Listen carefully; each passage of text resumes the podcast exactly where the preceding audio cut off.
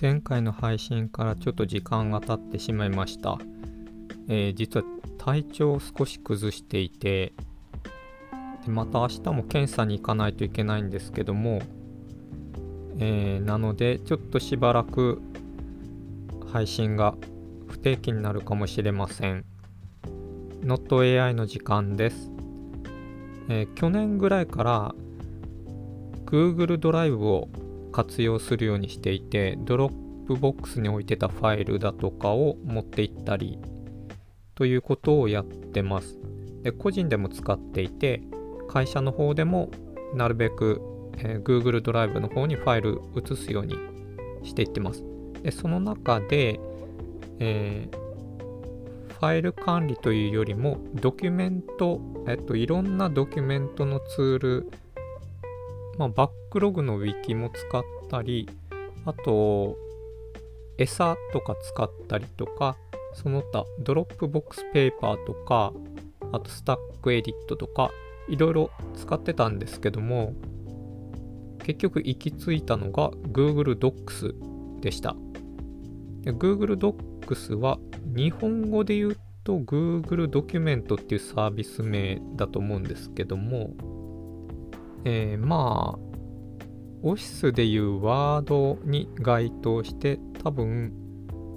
ワードにできることは大体できる気がするんですけども、え、ワードも最近は全然使ってないので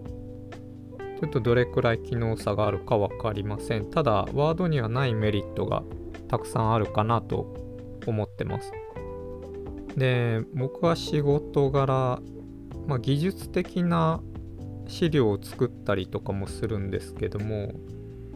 でその時に、えー、Google Docs の、えー、ドキュメントにコードだとかあとシェルの操作の流れとか書いたりしてでえっといつだったかリビルドでヒゲポンさんも最終的に Google Docs に行き着いたっていう話してたんですけどもその時ヒゲポンさんが、えー、そのコードを貼り付ける方法がいい方法がないっていうふうに言われていてでそこに関しては僕は、えー、前から、えー、Google Docs ってアドオンを追加できるんですけどもそこに Code Blocks っていうアドオンがあって Code Blocks っていうアドオンがあります。で、それを追加すると、追加して、えー、貼り付けたコードを選択して、えー、そのアドオンを実行すると、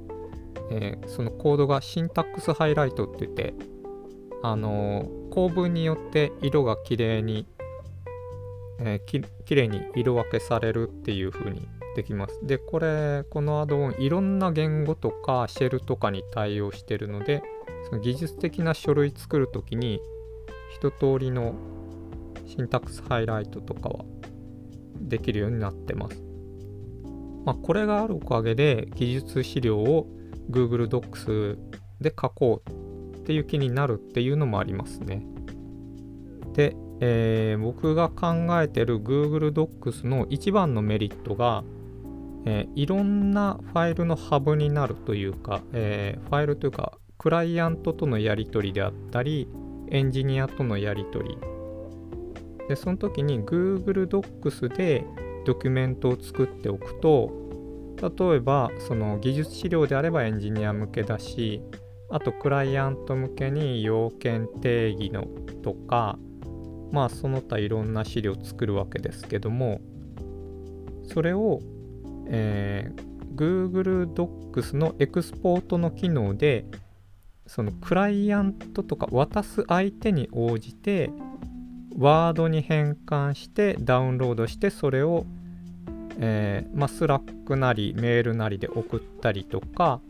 あともうこれ編集させたくないっていう場合は PDF にして送ったりとかっていうことをやってます。で逆に、えー、向こうからワードのファイルもらった時はそれを Google ドライブに上げてで、Google Docs で開き、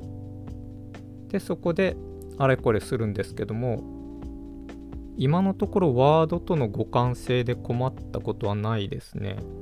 なんかレイアウトが崩れるとかも基本なかったと思います。なので、えっと、ワードでもらって Google Docs であれこれしてまたワードのファイルにして返すとかっていうこともできてます。でなかなかその PDF とかワードとかってん？ワードは確かバージョン管理の機能あるんですよね。なんですけども、まあ、なかなかどのファイルが最新かとかって問題があって Google Docs だと差分が全部残ってるので、まあ、それで何が変更されたかとかもわかるので基本は Google Docs で、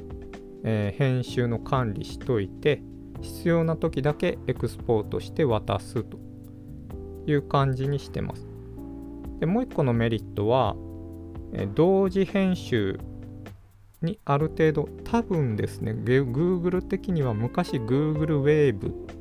ていうサービスがありましたけど Google Wave が本当にリアルタイムで多人数で、えー、編集するっていう目的で、えっと、あれが出たのって Google Docs の同時編集が完璧ではないっていうことだったと思うんですけどもただまあ普通に使う分には同時編集全然いけるなという感じでそれからその文章の編集だけじゃなくてそこのテキスト選択してそれに対してコメントをつけられるとかそういう複数人で扱いやすいというのがありますね。なのでよくやるのが議事録を Google Docs で取っていると、えー、その会議に参加しているみんながその Docs に変更を加えられるんで、まあ、司会者が全部この議事録書くとか、まあ、初期役がいれば初期役が書くとかじゃなくてちょっとみんなでちょっと担当者の人にそこ補足しといてとかって言ったら担当者が補足するとか補足のメモを書くとかそういった使い方ができるのでこの複数人リアルタイム編集って便利だなというとこですね。で最後に、えー、マークダウンとの関連性というかちょっと探したんですけど、えー、Google Docs のドキュメントをマークダウンにするツールが結構あってただ逆がちょっと見つからないんですよね。